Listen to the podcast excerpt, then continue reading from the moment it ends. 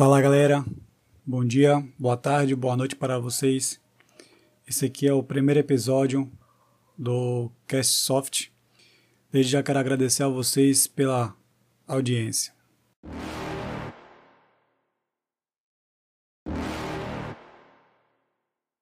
You're never gonna make it, you're not good enough. There's a million other people with the same stuff. You really think you're different, man, you must be kidding. Think you're gonna hit it, but you just don't get it. It's impossible. It's not probable. Então, galera, é... como vocês sabem, eu fiz, já fiz um, uma primeira gravação. Né, já foi uma apresentação simples, tá? É...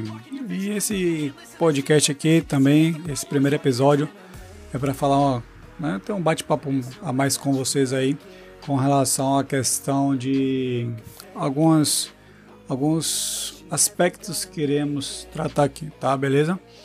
É, a intenção desse podcast aqui é conversar, ter um bate-papo com vocês a respeito do cenário atual do Airsoft em nossa região, né? No caso, é, mais precisamente no estado da Bahia né, o município de Salvador, tá? Mas é, vai ser um podcast que é para poder também abranger todo o Nordeste quem sabe também o Brasil, né? Teremos convidados aqui, né, no caso, em determinados episódios, em específico de hoje. Infelizmente já não vai ser com o convidado, houve um imprevisto, tá? Mas como prometido, o podcast ele sairia às quartas e sexta-feiras. Vamos tentar trazer aí, né? Vamos tentar trazer aí no caso o convidado na no próximo no próximo podcast aí, né? No caso para o episódio da sexta-feira, tá? Galera, é basicamente o que eu vou estar tratando hoje aqui com vocês né, é referente à a questão do do cenário atual, né? Trazendo aqui a minha opinião para vocês, né? explicando um pouquinho com vocês aqui, conversando um pouquinho com vocês, falando um pouquinho da minha trajetória dentro do Airsoft, né? No caso, é, a minha trajetória, ela iniciou-se há mais ou menos uns três anos atrás, tá? Na verdade, já já busco, já conheço o Airsoft há bem mais tempo mas não em termos práticos, né? não na prática no caso. Tá? É, eu vinha, né? no caso eu vim de, do paintball, acredito que como, como muitos também, né? no caso. É, eu vim do paintball, mas nada profissional. O paintball que eu jogava era aquele paintball do final de semana, né? aquele paintball é, onde a gente alugava os equipamentos né? por hora é, aluguel do campo, tá? Inclusive quero aproveitar aqui essa oportunidade de deixar um abraço aí para alguns companheiros que participaram dessa época, né? Shaquila, Rafael, é, Alan, então são pessoas aí que também a gente jogou, Alex também, né? O Alex é, são pessoas que eu participou junto comigo desse, né? Desse do paintball é, nada profissional, obviamente, como eu disse anteriormente, mas eu já vinha acompanhando o cenário do Airsoft, eu já vinha, no caso, é, vendo vídeos, isso há uns 5, mais ou menos 5 a 6 anos atrás, eu já acompanhava o paintball cenário, e através do paintball cenário eu conheci também o Airsoft, né? E é curioso que a minha, é, a minha primeira egg foi. Eu tive a coragem de pegar todo o meu salário, salário e as minhas férias.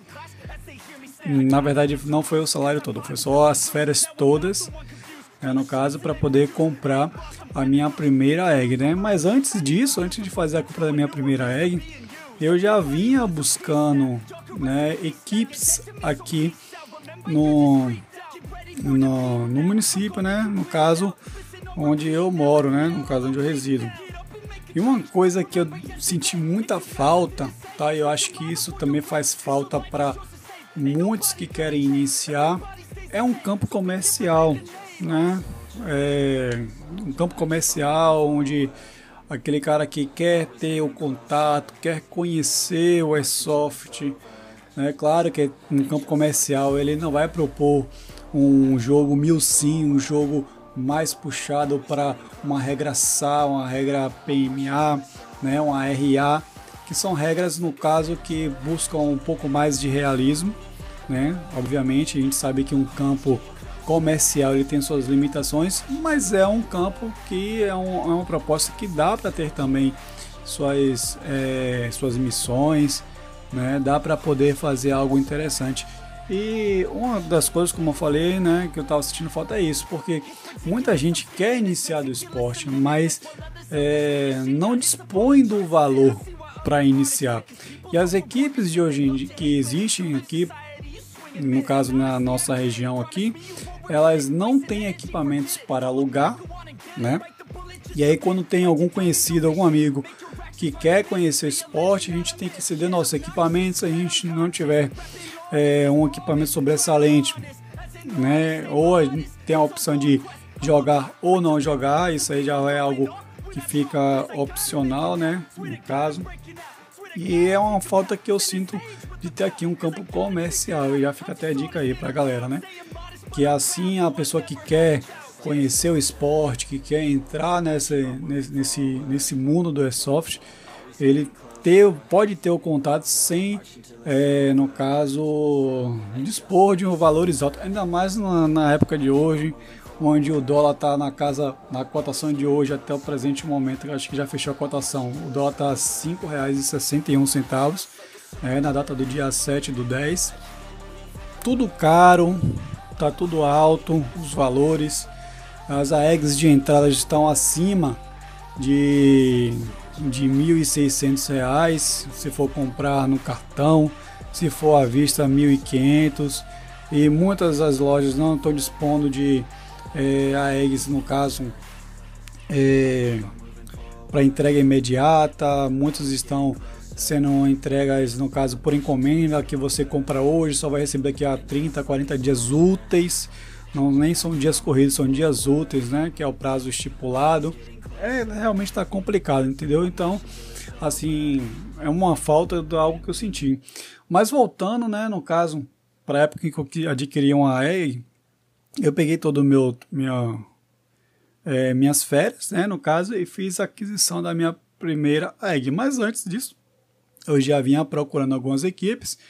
E as equipes, né, elas algumas se disporam, mas perguntou se eu tinha é, equipamentos, eu tinha é, já minha EG, matéria de segurança, fardamento, essas coisas, sendo que eu não tinha nada disso, né? No caso, eu só tinha mesmo a intenção de jogar, mas eles só aceitavam pessoas que já tivessem seu próprio equipamento, né? Até que eu decidi segurar um pouquinho mais e aí eu peguei, eu saí de férias, estava trabalhando, saí de férias Peguei todo o dia das minhas férias.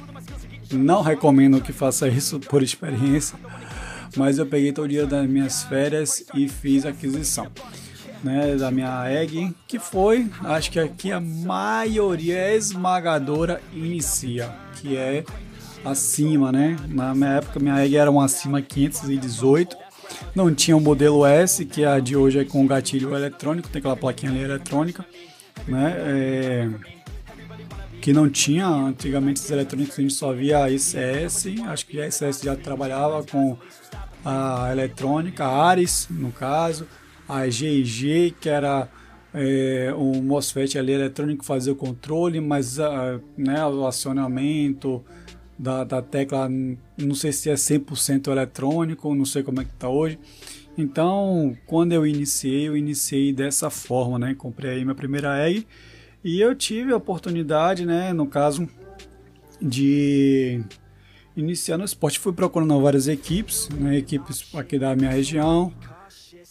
E cara, eu consegui iniciar no tive o primeiro jogo de airsoft com uma equipe que até me atrapalha na pronúncia, SOAT, né? Não é SWAT não, é SOAT, é S O O A T, né, no caso que antes era liderada é, por um camarada chamado Yuri.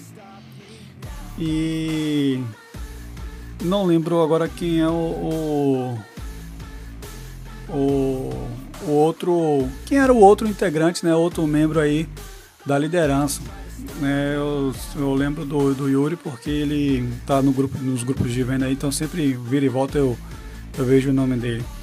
Mas enfim, foi iniciei lá, tive a minha experiência é, com Airsoft e desde então tenho basicamente aí é, vai somar o tempo de, de prática aí de Airsoft mesmo uns três anos mais ou menos. Eu não lembro a data exata que eu iniciei, né? mas depois que eu comprei minha ainda fiquei um mês procurando equipes para poder participar. E enfim, né? Hoje eu já não participo de equipe nenhuma, né? Hoje eu sou um operador independente. Né? No caso, eu não tenho uma equipe, mas sempre estou operando com uma equipe aí que inclusive já quero aproveitar e mandar um salve aí. É, que inclusive o 02 dessa equipe ele vai fazer vai participar aqui do podcast também. A gente vai fazer um podcast legal para vocês, tá? Que é a equipe Sabres. Vou mandar um salve aí para a galera da Sabres que é gente boa, gente finíssima. É, tenho muito respeito e admiração por eles. São pessoas que me ajudaram também no início, que participavam dessa equipe também. E hoje eles estão montou, né, no seu próprio time, no caso, sua própria equipe, né? A gente sabe que o airsoft ele é um esporte que, que no nosso país ele vem crescendo muito, muito, muito mesmo. E tem muito preconceito também, né?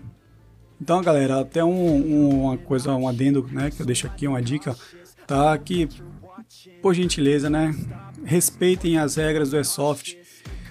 Ponta laranja para o transporte, tá? Ali até 2 centímetros, ou vermelho vivo, tá? Não saiam com ela na rua, é, expondo, mostrando. Tudo bem, equipamento é seu, você faz o que você quiser, mas você tem que pensar também que o esporte ele é um coletivo, né? No caso, então você não está só prejudicando a si, mas prejudicando um esporte no geral. Então, né, respeitar as regras de transporte, sempre com nota fiscal, ponta laranja, sem a bateria conectada, desmuniciada no porta-malas. Se o porta-malas, se você não tem no caso um carro para poder transportar, tá? É, é, eu, eu cito a mim, por exemplo, mesmo que eu muito, eu pego muito ônibus para poder é, ir. Procura dissimular o máximo possível, né? Um, um case que não mostre uma que tem ali um equipamento que é um similar a uma, uma arma real, né? E sempre procurar ali é, cautela, né? E obedecer às regras, né? No caso, quem pode é, transportar, quem tem seus veículos e pode transportar ela no porta-mala, lança ela no porta-mala com nota fiscal dessa forma. Quem depende de coletivo como eu, procura o máximo possível é, transportar ela de forma é, dissimulada, né? no caso sem, sem, a, sem que fique tão aparente, né? sem caixa, em um, em um case tranquilo, bacana, que pareça mais com uma mochila, que é o caso da minha. Né? É para falar um pouquinho aqui, né, para quem não sabe, o Airsoft, né, ele surgiu aí em 2003 aqui no Brasil, tá? Aqui no Brasil. Na verdade, ele surgiu aí é, há muito tempo aí nos países de origem asiática, né? No caso, Japão, principalmente. É, Japão, Taiwan, é, Coreia do Norte. Coreia do Norte ou Coreia do Sul, não lembro alguma dessas Coreias aí. É, a China. Então a gente sabe que o iSoft ele surgiu lá nesses, nesses locais, né, nesses países asiáticos, onde lá o acesso à arma de fogo é muito restrito e é muito complicado, quase ninguém tem essa possibilidade lá. Então eles eles tiveram essa ideia, surgiu como colecionismo, né? No caso, colecionador. O pessoal que queria colecionar, não sei nem se essa palavra está correta, mas vamos lá. É, surgiu né, da necessidade dos colecionadores pessoal, os amantes de armas de fogo, como era difícil adquirir, eles começaram a criar né, é, essas, essas réplicas para coleção, tá? Não é, inicialmente ela não foi para jogo. Aqui no Brasil ela iniciou aí é, a trajetória do Airsoft iniciou em 2003, né? Através de um fórum, né? O Airsoft Brasil, se eu não me engano.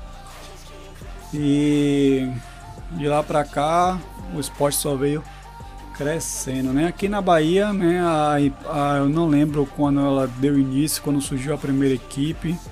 Depois eu fico até aí com matéria de é, dever de casa, né? No caso, para mim mesmo trazer para vocês aí no próximo podcast quando foi que iniciou as atividades do esporte aqui no Brasil, tá? É, a gente sabe, né, que ah, o nosso o nosso esporte ele é regulamentado aí pelo Exército através do Colog 002, tá? Quem tiver interesse aí, vocês podem fazer a pesquisa no Google Colog 002, onde tem todas as regras e onde a, a o Airsoft ele se encaixa, né? As armas de Airsoft elas se encaixam em armas de pressão e não simulacro, tá? Simulacro, armas que tem aparência de arma real, mas não dispara, armas de pressão, aparência de arma real e dispara esferas né, metálicas ou esferas plásticas, que no caso do Airsoft é esferas plásticas de 6 milímetros. Lembrando, galera, esferas de PVC, tá? Em algumas são biodegradáveis. Nada de colocar esfera de aço de 6 milímetros na sua sniper com seus 550 FPS, porque machuca, tá? Apesar que também é uma, uma, uma pedrada, né? Como diz a gíria dos dos, dos snipers, aí, dos jogadores de snipers. É uma pedrada de 0.48 dói, né? Machuca, mas a gente sabe que é questão de mesmo de, de comprometimento né, da galera jogar com é, esferas plásticas, tá? Diâmetro de 6 milímetros, onde elas é, tem ali sua massa variável, né? no caso, ela pode pesar de 0,12 gramas até 0,50 gramas, como eu já vi. Lá fora, é, eu não sei necessariamente qual país, existe já o Airsoft com a bolinha, né? no caso com a BBS, é, com, com diâmetro maior e a gramatura também maior. É, quem tiver interesse em conhecer, tá? Eu sugiro que pesquise aí no YouTube o canal do Novrit, né? Ele é um jogador de sniper, ele joga com rifle de, de, precisão, né? Da classe sniper, no caso. E ele, né? Ele tem a marca dele mesmo de rifle, né? Que, é, que é baseado na Modify, né? Naquele rifle da Modify se eu não me engano, acho que é o SF24, alguma coisa desse tipo. E ele tem um kit de conversão para uma gramatura maior e a bolinha, né, no caso, ou, ou a, a, BBS maior também, né, no caso. Eu não sei dizer qual é o diâmetro e qual é o peso, tá? É...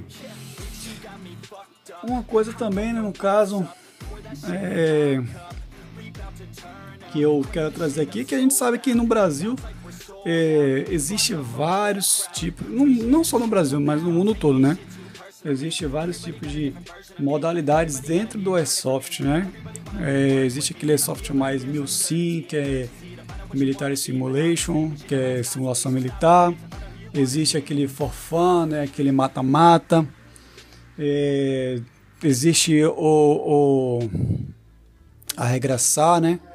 É, PMA, RA, AM6, o Forfan, como eu já falei, e dentre outras regras. Aqui na Bahia, aqui na Bahia, salvo engano, a regra que são aplicadas é a SAR e a PMA, né, no caso. Eu eu depois eu vou até dar uma conferida no, no site, né, no caso da eu esqueci agora a palavra, fugiu da mente aqui, agora a palavra é isso mesmo.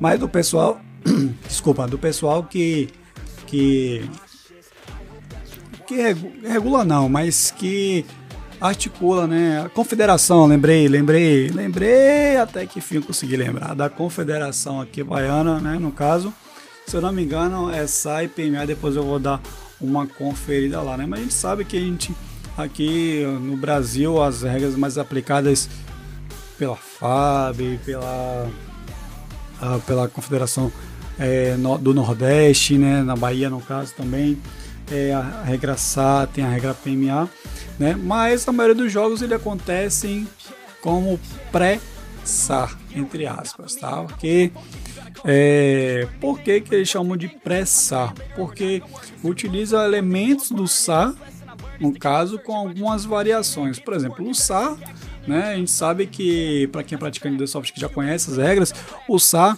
ele tem é, limitações de, de munição, ele tem um processo de cura, tem classes né, é, da, das armas, tem classe dos operadores, e então a gente sabe que tem essa variação. Né? O pressar nada mais é que pegar algumas dessas regras, no caso do SAR, que acho que é a mais popular que tem aqui no Brasil, e fazer, né, no caso, um, uma adaptação.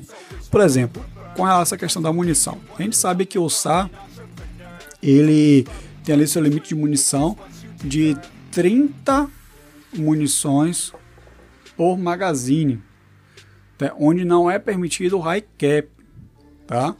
Então, o assalto, um jogador que joga na classe de assalto, tá? Ele ali só pode ter no máximo 300 munições divididas entre o magazine da pistola e o magazine é, da sua, do seu equipamento, da sua principal, né? Entre a secundária e a primária, sendo que esses 300 é dividido entre eles. O magazine da secundária no máximo são 15 munições e o magazine da primária, no máximo 30 munições, a gente coloca sempre 4 ou 5 a mais, que é para dar o desconto daquele, daquelas, daquela perda, né? Que é aquela magazine, aquelas é, BBS que não chegam até ali o, o buck, né? No caso, ela fica ali na câmera e quando você saca o magazine ele cai, tá?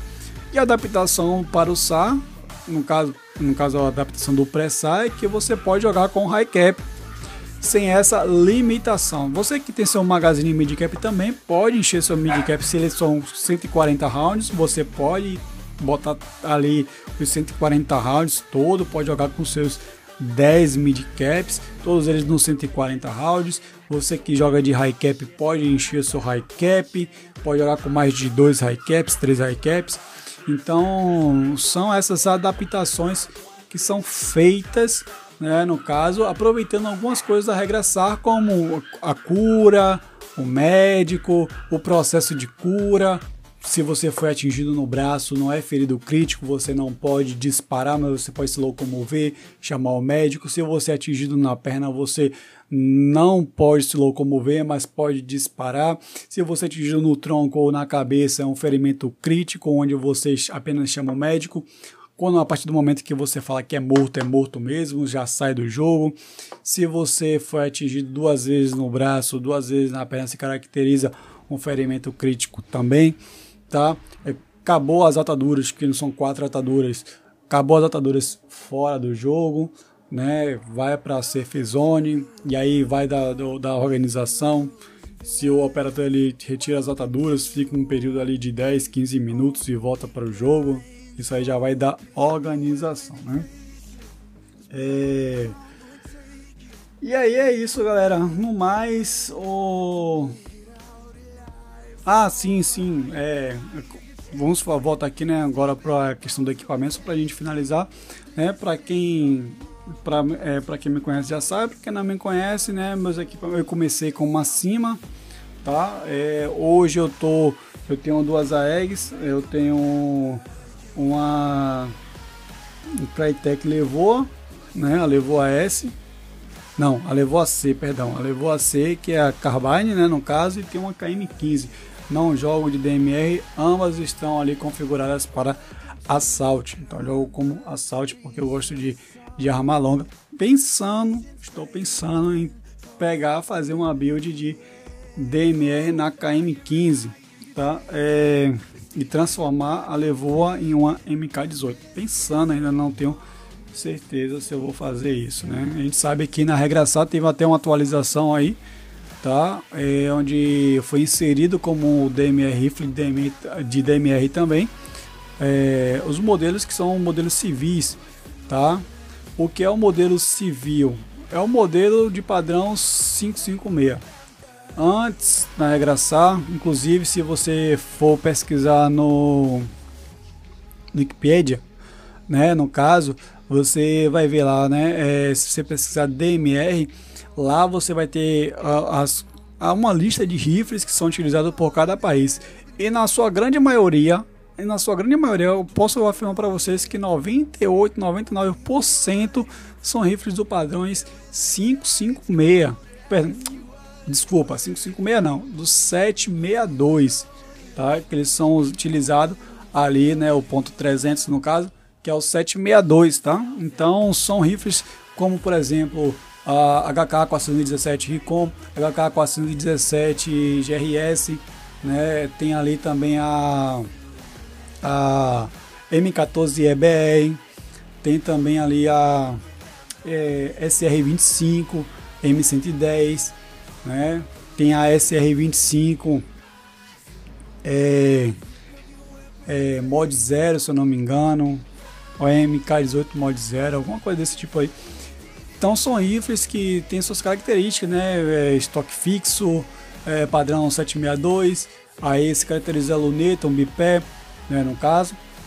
O cano, o, o handguard tem que ter ali até 13 polegadas, se não me engano, a partir de 13 polegadas.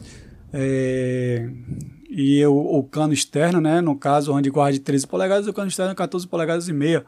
Então, a partir disso aí, a partir disso aí, não quer dizer que é, é abaixo disso ou até isso, é a partir disso.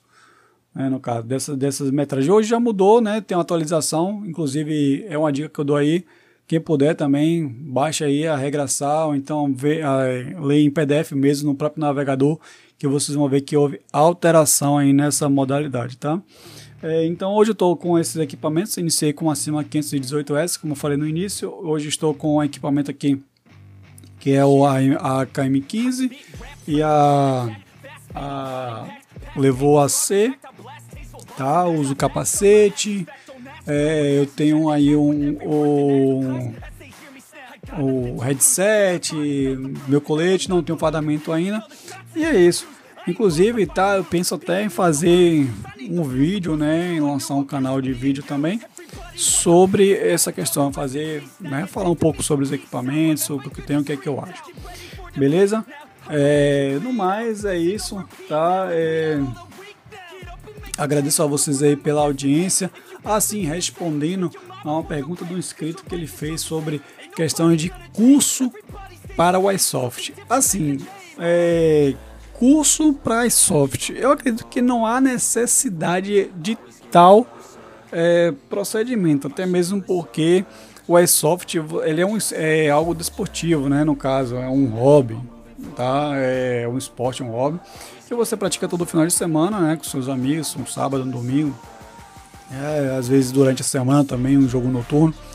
Então, eu acredito que não há necessidade de ter de se ter um curso. Pode se ter, no caso, é, instruções sobre progressão, né, sobre varredura, é, posicionamento.